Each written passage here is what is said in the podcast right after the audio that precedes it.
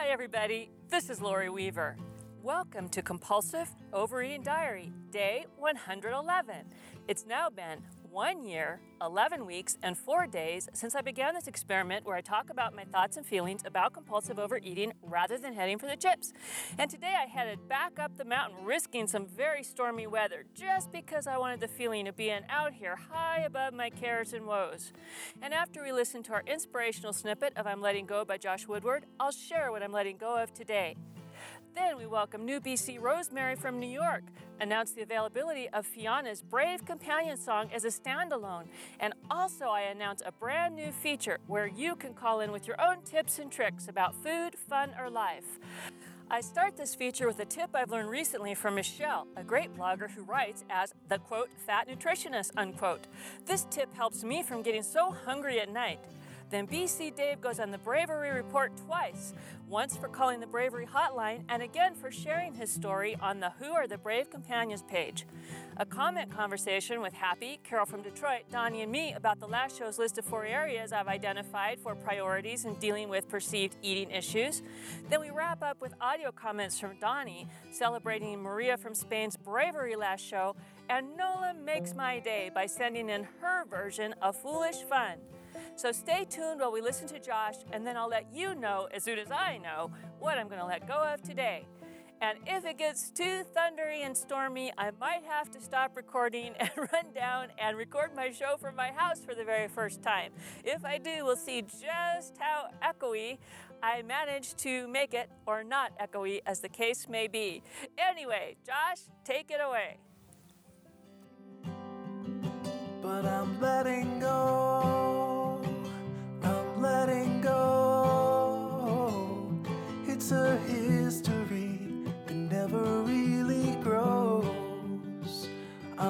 Letting go. I'm letting go. It's a silent wind that never really blows. I'm letting go. Oh, it was a dark and stormy day in the Zen place. Actually, the next to top Zen place. But I'm very, very happy to listen to Josh up here, even in stormy weather.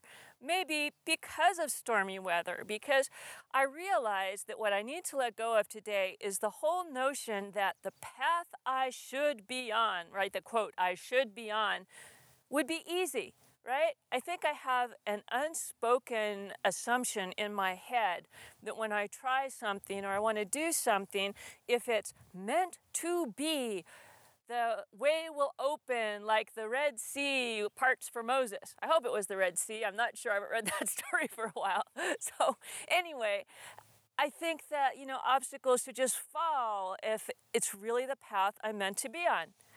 Now, when I think of that rationally, there have been times in my life where things just seem to kind of fall into place, but even then, it wasn't effort free. It was never effortless, anything that I got that I really enjoyed and that I really wanted. And sometimes, Brave Companions, I find myself really resenting the effort that something takes. It's like, why shouldn't it just be easy? Shouldn't it be easier than this? Oh my God, this is so hard. I'm so tired of making an effort.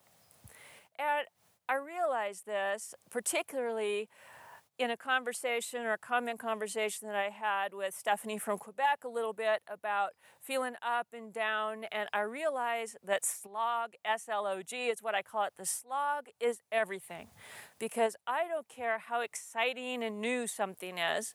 And I think a lot of us get attracted to shiny new things, new diets, new people, new jobs, new situations, new vacation place, new something, new toy, new clothes, something to buy, right? Something new is very shiny and attractive and has endless possibilities. But almost any new thing that we might have or deal with or experience becomes, in the end, part of our routine something that we just do. That brand new car becomes the car that we just drive. You know, the brand new outfit gets worn a few times and maybe needs mending. You know, things become part of the routine or what I call the slog, S L O G, slog. The slog of cleaning my beautifully designer redesigned home. darn that designer making things hard to clean, but she did make it beautiful and a style that I very much enjoy. So when my house is clean, when I've gone through the awful slog of cleaning it, I do enjoy the result very, very much. But this tells me, brave companions, I probably don't want a career as a house cleaner because I don't enjoy the actual process of getting my house clean. I enjoy the result. Okay, I don't enjoy the process. Now, I have some friends who actually do like cleaning. They like the result, but they enjoy the process, the whole shining of the furniture, you know, the cleaning of the floors, whatever. I can't imagine it because it's not my thing. But they actually find that soothing and, and meditative and wonderful to actually do the slog. And that's, brave companions, is I think the key that I'm discovering to my own satisfaction in life it's not does something come easy, it's how much do I enjoy that slog. And there's not that many things where I actually, quote, enjoy the slog. This show is one of them. Now, I know it comes as a shock to you that every week or so when I actually write this show, come up a mountain or go down to a podcast rock or go over to Descanso and record my little heart out and then go home and edit, edit, edit and make show notes. That isn't all rainbows and unicorns. No, it is not. A very great deal of doing 111 shows is slog with a capital S L O G, slog, slog, slog. That's why a lot of podcasters fade out after show seven. Because either they realize the topic that they want to talk about is not something they're passionate about, something that they love to talk about. Because believe me, you got to love to talk about whatever you talk about on your show, or it is a horrible slog. But even if you love to talk like I do, the actual production and making of a podcast is a lot, a lot of work. There's a whole process to it, which I'm not going to go through again because I know I've told you before. There's a lot to it. This hour of show takes me eight to 16 hours of actual slog in order for it to come from my mouth to your ears. It really does. That's a lot of time for me to do something in my life that I'm not getting paid for, that's not getting my house cleaner and not, you know, really helping Mark out any as a family or helping my cats. But what does it do help? It helps me. It also helps you, I hope. It makes me feel like my life is meaningful. And, you know, every moment that I'm writing the show, I'm getting the chance to revisit all the wonderful comments that you guys have left on compulsiveovereatingdiary.com. And it makes me think, it makes me wonder things, it makes me look at my own situation with fresh eyes. It's wonderful. And every time when I listen to Foolish Fun or when I listen to someone who's brave, like BC Dave was this last week, who calls the Bravery Hotline and tells me their story, I get to hear your voice. You know, so it takes me a couple minutes to think, what is the description I'm going to write so it will make sense in the finished show? But I get that experience of hearing your voice. It is wonderful to me. So even though the slog has some things that I don't love to do, you know, it's not as much fun to write show notes as it is to write a fiction story. But to write good show notes means that when you're listening to the show or when you're searching for it on Google, you can find it. So it's worth it to me. That slog reminds me what I did in the show. The slog reminds me how important you are to me.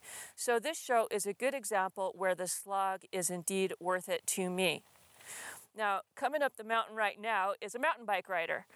Now, this is a pretty steep path that I hike up to come sit here and record for you. And let me tell you, going up the mountain for me on a bike is slog. To be in that low gear and to have to steady my breathing and to go one gear at a time up, up, up is awful slog. But it is gives me a feeling of satisfaction. Now, Mark loves going up the hill on a mountain bike, just loves it. To him, he loves that slog. I don't know why, but he does. I think it's like, you know, people like cleaning, I like the result. I don't really like the going up the hill on the mountain bike, but I do like the feeling of accomplishment that that gets me. So that tells me that maybe mountain biking isn't my preferred thing. I prefer street bike riding and I don't mind going up the hills and going down the hills. And I kind of like that roller coaster feeling a little more than let me ride straight up a mountain and then go down. Because to tell you the truth, the part that's supposed to be quote unquote desert for mountain bike riders, the going downhill, where you're letting gravity do the work, taking advantage of all that effort you put in as you coast on down, that scares the living bejesus out of me because you're a lot less stable going downhill on a mountain bike. So instead of having fun, I'm trying to fight it and kind of, you know, keep my balance going down the hill. Now, Mark is a pro at keeping his balance. So for him, going downhill on the mountain bike is all let me look at the view, let me enjoy the fruits of my efforts. I'm proud of myself. Yahoo, this is wonderful. So this is an example where mountain bike riding is right in Mark's sweet spot. It's a place he enjoys the slog. Now, for me, voice acting is turning into a place where I actually enjoy the slog. Now, the result would be hey, I'm so good at voice acting that I entertain you and everybody, and I audition, and I get paid money. I get paid money for pretending to be one of these characters or doing a commercial for Vons or someplace, you know, telling you to get coupons five cents off or something. And I get paid money for that. That would be the end result right? To be that good that I actually could be part of the voice acting community as a paid voice actor. Wow, that would be great. But in order to get that level of skill, I'm having to do an awful lot of slog. It isn't just my lessons and my coaching sessions, but every single day I have to do tongue twisters and cold readings and exercises to increase my breathing from my diaphragm because a lot of my trouble is I tend to be a shallow breather. So I will kind of suck in air like this, you know, from the top of my lungs, which isn't natural and isn't good for breath support. Now, you singers and musicians out there know that really where you need to breathe is from your diaphragm, which is below your lungs. And when you let the diaphragm out, your lungs naturally fill with air, and then you hold it so that you can better support your breath. See, I'll show you. Like, here's how I normally breathe with a tone. So hold your ears, right? Okay. za. That's my normal breath. Now that sounds kind of constricted. Now I'm going to do a za where I go from my diaphragm. This is what I'm learning with David, right? Let my diaphragm out. Hold it. Za. Now, I didn't try to project too much, but I think you can hear a little bit of the difference. With my diaphragm support, I have much more control over how the air is coming out. And some characters, you kind of want a pinch constricted sound, but you don't really want to constrict your lungs and your position because that sounds bad on the mic. So, for me to sound natural and good and to make a sound that isn't painful for you to hear, it takes a lot of physical muscle practice for me, a lot of control, a lot of posture, a lot of learning how to shape my mouth. Same as singing. Like, I don't know if you non singers know, but when you're singing, you have what they call the horizontal shapes for your mouth, you know, kind of like the E where you're smiling, and the, the vertical shapes like O. And some of these shapes are easier in different parts of your voice. So even if that natural vowel sound should be naturally O, you might try to shape a little more like an E when you're singing. And thinking all these things is really hard until you get enough experience and practice that you just kind of do it. Sort of like riding that bike. After a while, you get used to knowing what gear you should be in and how fast you should be going so that your energy will last and get you up the hill. Same with voice acting. Well, I've done my fair share of bitching and moaning and being sorry that I didn't go to voice acting lessons and get the, oh, Lori, your voice is a natural. You are so good. Let's sign the contract right now. A star is born. No, I didn't get that. I got you have a pleasant voice that could be commercially viable, but you have a lot of problems with your acting and your breathing and all kinds of things. Oh, no.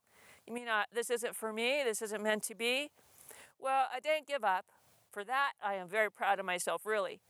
I am proud of myself. I didn't give up and I continue to study and I continue to study to this day and I work on the mic as much as I can, not only with this show, but through voice acting workouts or doing whatever I can. And as I'm starting to put more and more of these skills together, I realize I actually enjoy the process. I actually enjoy the slog of voice acting. So I know that voice acting is something for me right now. So, Lori, you say that's very interesting, but this is it called voice acting diary. This is compulsive overeating diary. So, what the heck does this slog idea have to do with your eating issues, and how are you applying that to your life in that way? Well, remember Mark and going up the hill on his bike and how he enjoys that process and how I hate it. I hate going up the hill, but I like getting to the top of the hill. I don't like how I get there, but I like getting there. And I think that has been my approach in the past to dieting. I didn't really enjoy at all any of the processes of dieting.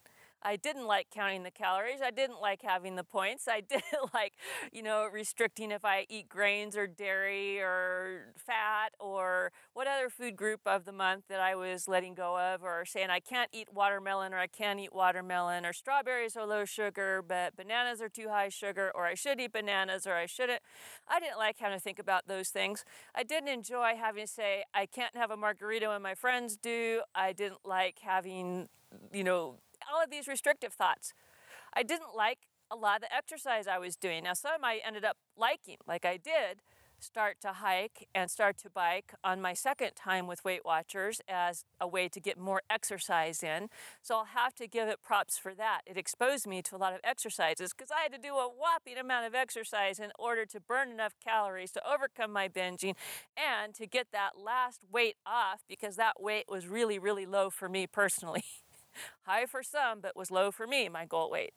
So now I'm losing my, my train of thought. Let me think again. Okay, the slog of it. Dieting is not something I enjoyed. Whatever you call it, food plan, fitness plan, body for life, I did not enjoy. I enjoyed the camaraderie of becoming stronger, I enjoyed when the actual fitness bugs started to respect me. Because when I first went to that part of the gym as kind of a chubby older lady doing workouts, they kind of didn't talk to me, right? They're in their own thing, they had their own peer group. But as I started to demonstrate my commitment and get stronger and start lifting some decent weight, those people started to come spot me and talk to me and show me respect. I enjoyed that part of it. But to be honest, I didn't love my time in the gym. I loved that I was getting stronger. I loved that I could perceive that my body composition was changing. And I loved that these fitness people were showing me respect. That was really cool. It's like having a community. I liked that. But I didn't really enjoy the actual lifting required, nor did I enjoy at all the food I had to eat to be a decent weightlifter. For me, that was not part of any slog I liked. I liked the result. And as we've talked about before, even me doing the best as I could with that slog, I didn't get the result that I was hoping for. I got pretty good results, but I didn't get the result I was hoping for. So I kind of spent a large part of my life in those days doing what I don't like to do, and I didn't get what I wanted in the end either. Double bummer. But I did learn a lot of stuff, right? So let's track back to this last year where I've been doing intuitive eating. Intuitive eating, I'm kind of enjoying all of the slog and I don't know that I'm enjoying the result as much as I used to enjoy a result from dieting. I liked it when I got thinner. I won't lie to you. I liked it when I could wear smaller clothes and go to stores and fit in chairs. And intuitive eating, my result has pretty much been to put on a little bit of weight or to remain the same. I've kind of been going up and down the same 10 pounds, I'm guessing, from how loose my size 18W or my 20W pants fit me I think it's just about 10 pounds. I'm going up and down and kind of hanging around that particular weight. I'm not necessarily physically making a big change in my body. So my result, quote unquote, physically is not anything to write home about. I didn't get to the top of Skinny Mountain, that is for sure.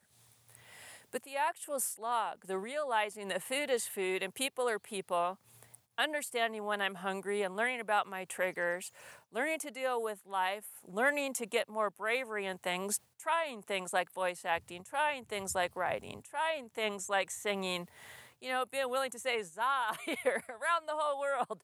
That's new for me. That made my life better. It makes my life better every single day. Now, being thin in some ways made my life convenient. You know, it is easier to hike up the hill with 50 pounds less than it is today. It is easier to sit in the chairs than it is today. you know, it's easier. I did get a lot colder though. I noticed that when I was thin, I got really, really cold and I was shocked because I've always run warm my entire life. Probably because I've been somewhat padded for the majority of my life, but man, I was freezing when I was really thin and I didn't like that. But for the most part, the result of being thin was kind of cool.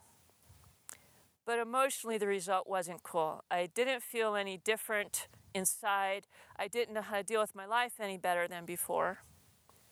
And in some ways, the attention made me very uncomfortable, and we've talked about it before, made me a little bit angry too. Like, well, how come you like me so much now that my body's thin, and you didn't like me as well when I was heavier? And I have to say today, people who meet me now, they're meeting me as I am, all 200 plus pounds of me, and they like me or they don't. And I don't really think that that's going to change. I don't believe that brave companion Sandy, who you heard a few shows ago, is going to say to me, Wow, Lori, you, I like you so much better now that you lost 30 pounds. Or I don't think she's going to say to me, Oh, Lori, you put on 20 pounds. There's no way I can be your friend anymore. I don't believe it. I don't think that she's going to treat me any differently, whatever my size turns out to be. And if she did, and I don't think she would, if she did, I'd know she's not the type of person I want in my life anyway. And that's part of age. That's just part of me getting older. So, how do I know where I want to spend my time? How do I know what I want to build my life of? And I realize it isn't all result. Results are great. Results are wonderful. Shoot for the moon, hit the stars, all that. But to really enjoy your life, you have to enjoy the slog. So, brave companions, I hope you enjoyed this stormy mountain talk about slog. So, go out there and let me know what slog do you enjoy?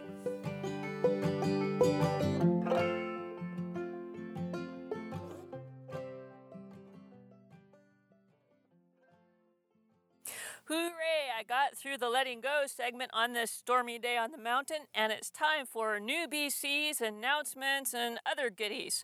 First off, New BC Rosemary from New York wrote me via the contact form. Oh my gosh, I just discovered you on iHeartRadio. I am 5 foot 3 and weigh 124 pounds. I am not overweight. I truly believe I have binge eating disorder. I am beginning to share this fact with people. I think your podcast is divine intervention. When I asked Rosemary for permission to greet her and share some of her comments, she replied, You absolutely do have my permission to use my name, Lori. Thank you so much for this reply. She continued by writing, I have known I have an issue for many, many years. Then recently, I randomly found a book or two in the self help section of the public library that addressed binge eating disorder. Then I began to see a radio commercial and hear radio spots actually addressing binge eating disorder. Perhaps you have heard them. Famous people are starting to come out. I have some thoughts that perhaps many, many, many more people suffer with their food relationships. And I have thoughts about this problem has met its time to come out for all of us. With healthcare changes the way they are, perhaps it's time we addressed exactly what we are stuffing into our veins. And I think Interesting thoughts, Rosemary. I too see that more of us are speaking up and stepping out of the shadows. We have different sizes, shapes, ages, gender, ways we interact with food and eating, but we also have a strong bond of truth, bravery, and learning to be proud of who we are.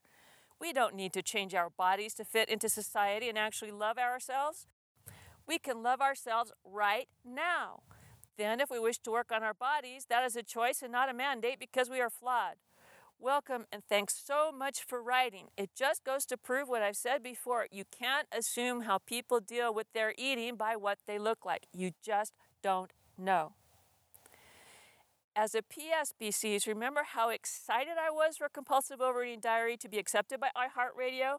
I still am, but I think that Rosemary from New York may be the first BC who told me that that was how she found us. So if you are listening like Rosemary on iHeartRadio, drop me a line because I'd love to hear from you too. So, BCs, drop by day 111 to say howdy and welcome our newest brave companion, Rosemary from New York. We also have a couple of thank yous. Thanks to those of you who have given Compulsive Overeating Diary a couple of five star ratings in the last week or two on iTunes. I can't see your names when you just do ratings, but I really, really appreciate it. Also, some US Amazon shoppers have been going not so busy this week, and thank you, thank you, thank you for taking the time to go through the Amazon link from compulsiveovereatingdiary.com. Those pennies I receive from US, Canadian, and UK shoppers who go through the show Amazon link really add up and help me keep the show on the air. Announcements. First of all, I'm done with jury duty.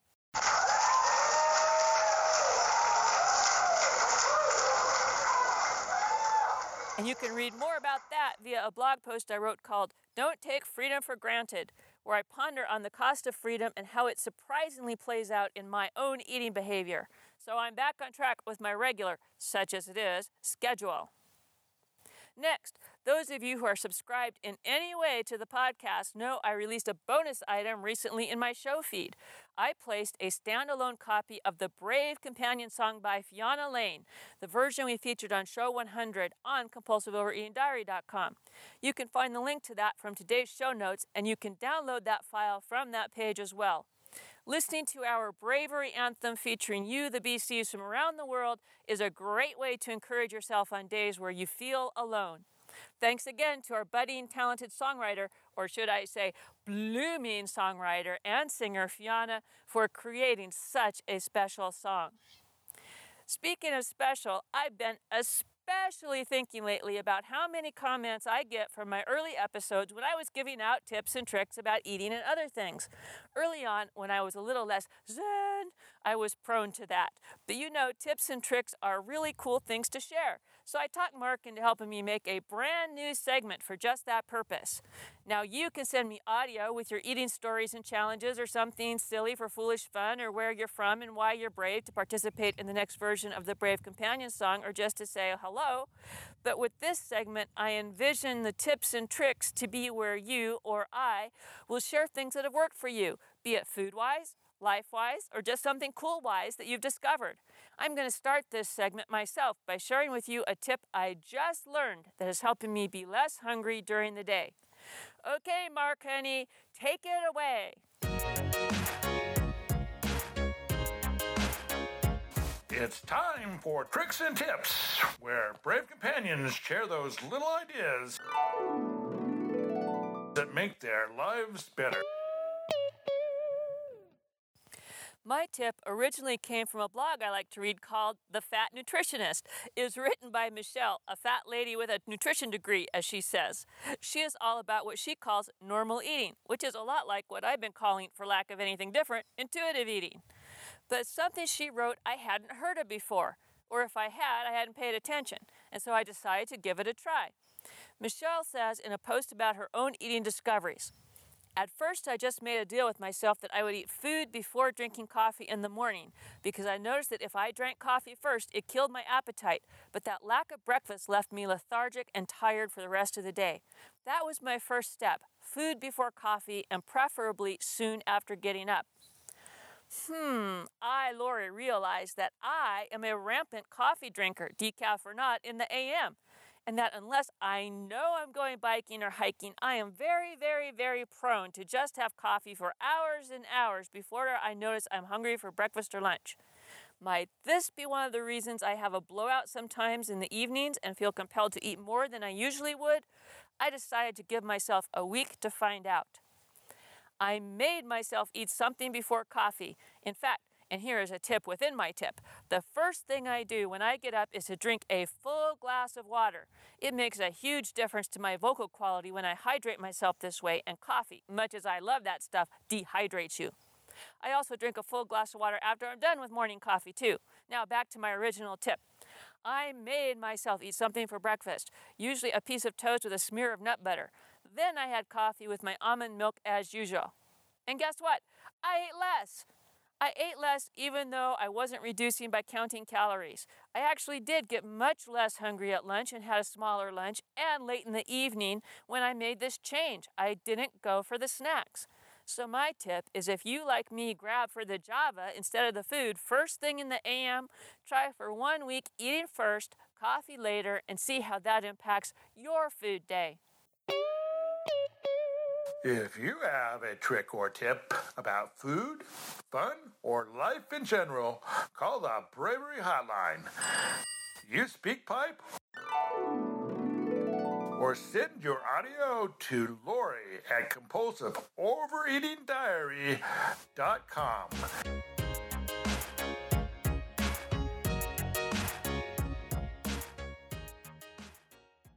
Thanks, honey, for another fun announcer gig. And BCs, follow Mark's advice and send your tips or tricks in for the show. He hates it when his announcer man offerings lay dusty in the closet due to lack of participation. And as a reminder, tips and tricks can be about anything getting a stain out of your clothes, better way to store food, how to exercise, anything that makes your life better and might make our lives better too.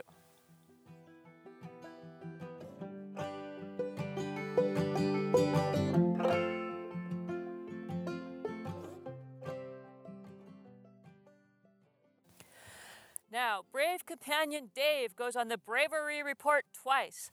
First, for calling the Bravery Hotline to tell us how he's doing and to share his truth. Hi, Lori. This is Brave Companion Dave.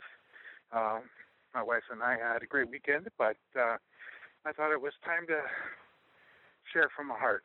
Um, the last, uh, since April 1st, I've been working with a therapist to deal with all my issues that I bury by overeating.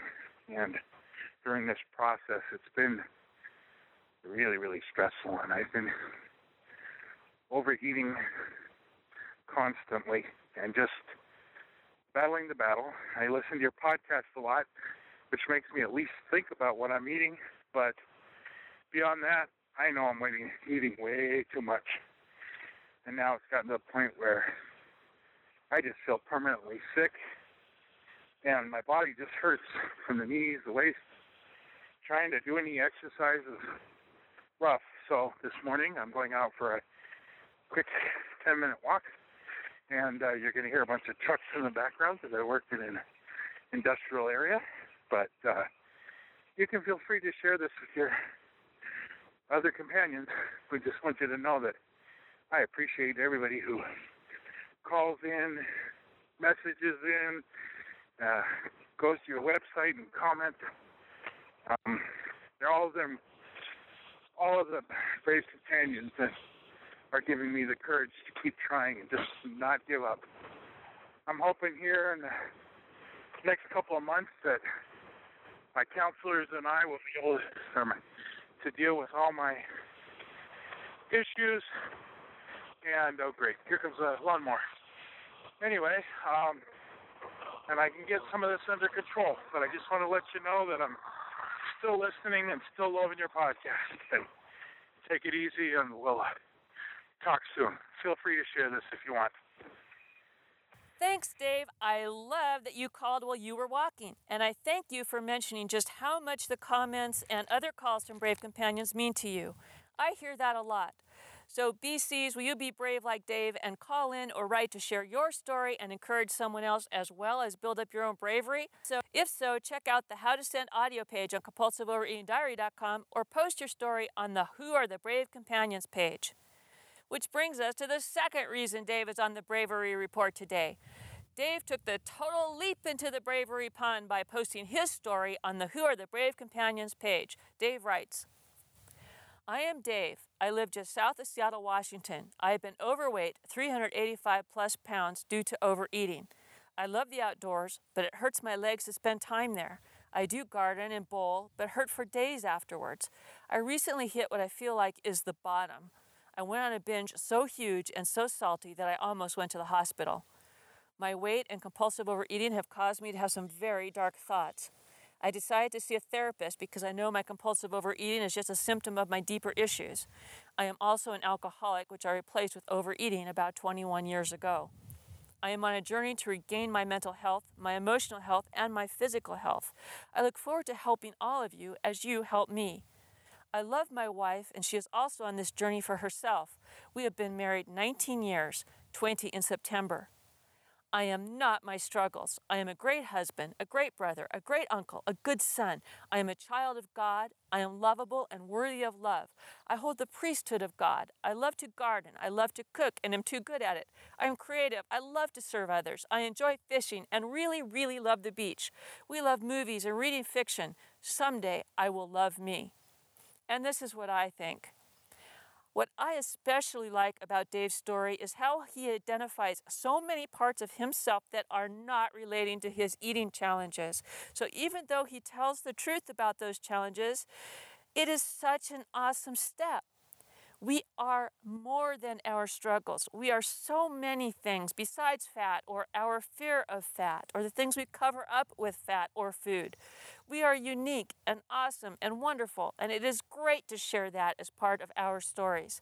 So, BCs, I hope you'll stop by and congratulate Dave for being so brave and also share what makes your story unique and special on Who Are the Brave Companions.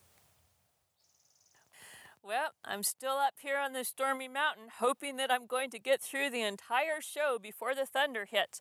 So, since it's getting lively with the weather, it's a great time to share some lively BC feedback about my segment last show about the list of four different reasons we might be on this journey of dealing with food and weight issues. First up, Happy, who inspired my thoughts about the topic. Hi, Lori. Thanks for yet another interesting episode. I liked your list at the end of the show. The list of four different reasons we might be on this journey of dealing with food and weight issues. Like you, I have a little bit of each piece of the pie. Right now, however, I am mainly working with the techniques from Catherine's book. My number one priority is to become slash stay binge free. I believe that would render me a sense of pride, dignity, self worth, and peace of mind. And those things go a long way, at least for me. Now, do I think being binge free will automatically solve my problems with perfectionism, people pleasing, and low self esteem? No. But truth be told, those are things I might have to work on throughout my entire life, and I don't want to have to wait that long to quit binging. So, one step at a time. That's how I have decided to play this one out. Different ideas work for different people. As the show continues, I am curious to learn more about the different paths of you and the other brave companions. No matter what, I wish all of you the best in your individual pursuits. Then Carol from Detroit posted, I agree with Happy. The list at the end of the show was very helpful. I think my little mix is mostly the ED right now. 1.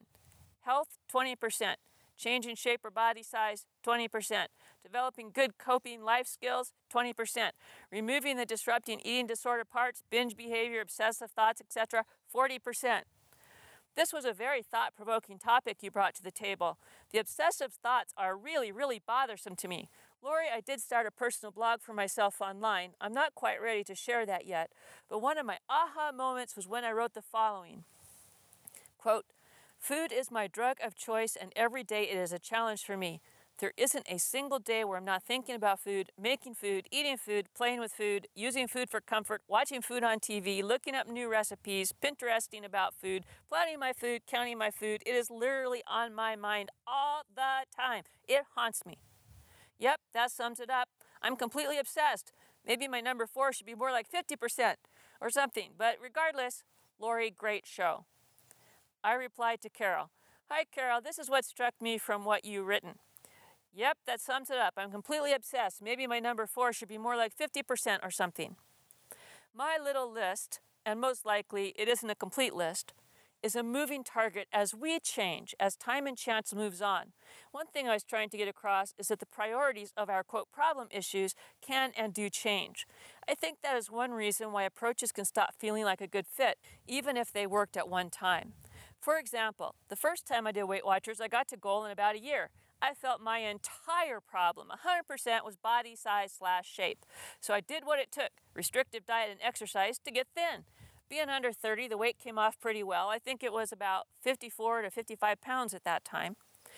But that entire year, I avoided any and all social occasions. I damaged my main relationship with my food compulsion, ranting and tossing out food that didn't fit my plan, and acting pretty much like a self involved bitch. I then went nutso with fashion and spending once I fit into size 6. Then, since my goal was to hit a number on the scale and get thin and not to change my life at all, the weight came back on within two years. And then a few years after that, flew up to the 300 pound range that was my highest. Sigh. That's why I think now about my priorities when I want to immediately change my shape, which I do, especially when I'm stressed. But mostly for me right now, I have zero interest in quick fixes. I do not want to ride that roller coaster any longer, not even one more time, even if the price is to stay at this larger size. I truly do value the people in my life more than food and more than what I weigh. I also value my ability to focus on things other than food and weight. Huge change for me. It's also part of my age. Cheryl said it, I think, that we learn to accept better at our age as we enter or get close to our senior years. Time is the coin of life, and we can never get it back. So I ponder now on just how I want to spend that time. And for me, it's not on making menus and counting points or calories or forgoing forever foods I love and enjoy, and hence obsessing about them and resenting the people who do get to eat them. Nor exercising when I don't feel well, nor giving up plans with friends so I can run or lift or get my planned workouts in. If I were a fitness competitor, those things would align with my goals. But since I am a semi retired 50 something lady who wants other things, my, my particular approach reflects that. Everybody is different. And I think we benefit when we check in with ourselves about what we want and then find ways to fit it in with those dreams. XO, XO, XO. And Donnie wrote, Wowzer, Lori, I so could have. Okay, I have written the same story. You brought the tears out of me with this one. Scrazy. Then I replied to Donnie, Hugs, Donnie. I know we have some similarities, but you have an important difference from this one, I think. This story was my first round with Weight Watchers, and I gained it all back and more because I hadn't a clue about my emotional eating triggers and causes. I also thought being thin would fix all that was not working in my life, and it didn't. Your story is playing out with awareness right now. You're taking care of you and building a life as you go. But I am glad that you understand me, and I can view that experience I had as a learning tool versus a complete and utter waste of my time. So much regret some days for my young foolishness, anguish, and dashed hopes. I'll never be a ballerina on pointe now, but I can be a voice actor. And if we hadn't shared these challenges, I wouldn't have met you, dear Donnie. So I have to be happy that my life took the turns it did. XOXOXO. Do you have thoughts on the four areas I've identified for my own priorities in dealing with perceived eating issues? To review, the four are one, your health, Two, changing shape or body size. Three, developing good life coping skills. Four, removing the disrupting eating disorder parts like binge behavior, obsessive thoughts, etc. You know, most people are not 100% one of those. Most people have various degrees of which of these are the priority for them. And if you take a moment to actually think that through, it might help you find the diet slog that best fits your goals. So I'd love it if you would join our comment conversation on day 110 and or send your audio thoughts in to be featured on a future episode because I think this is a conversation that's worth us continuing to have.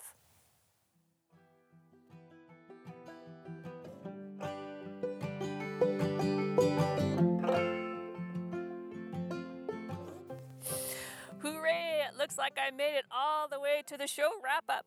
So, to wrap up our stormy show, I have a couple of great audio clips. The first comes from our last show, where I congratulated Maria, who used to go by Maria from a Spanish speaking country, for taking a very brave step of letting us know that she is, in fact, Maria from Spain.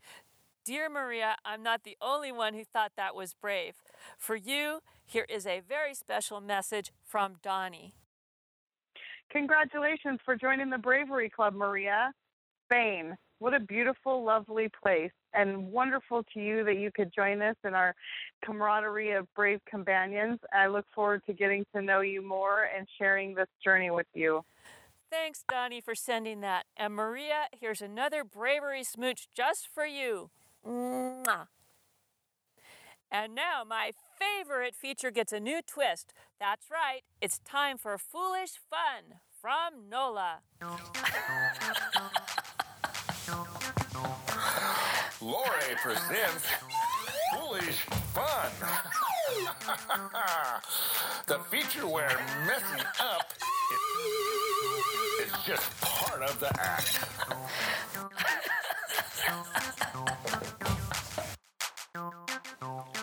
Hi, Lori. I remember watching The Gong Show when I was young. I remember the unknown comic.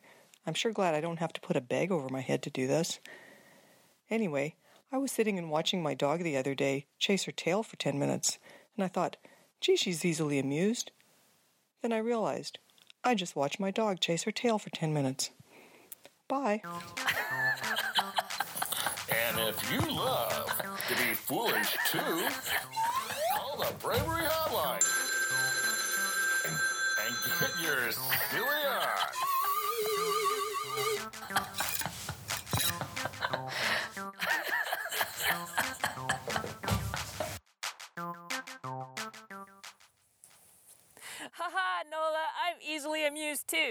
I enjoyed hearing about you watching your dog chasing her tail for 10 minutes.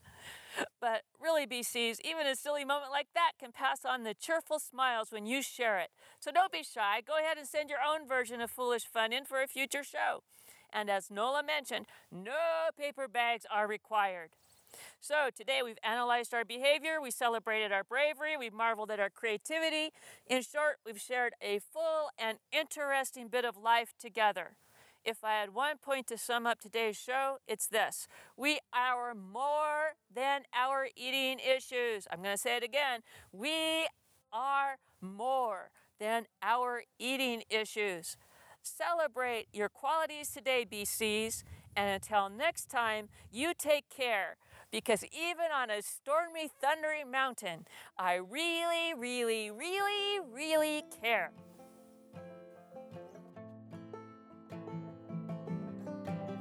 I'm a slave without a master, heading for disaster, kicking up the dust in the middle of the road. I've been waiting on a free ride, ticket to a seaside thicket on the edge of Puget Sound.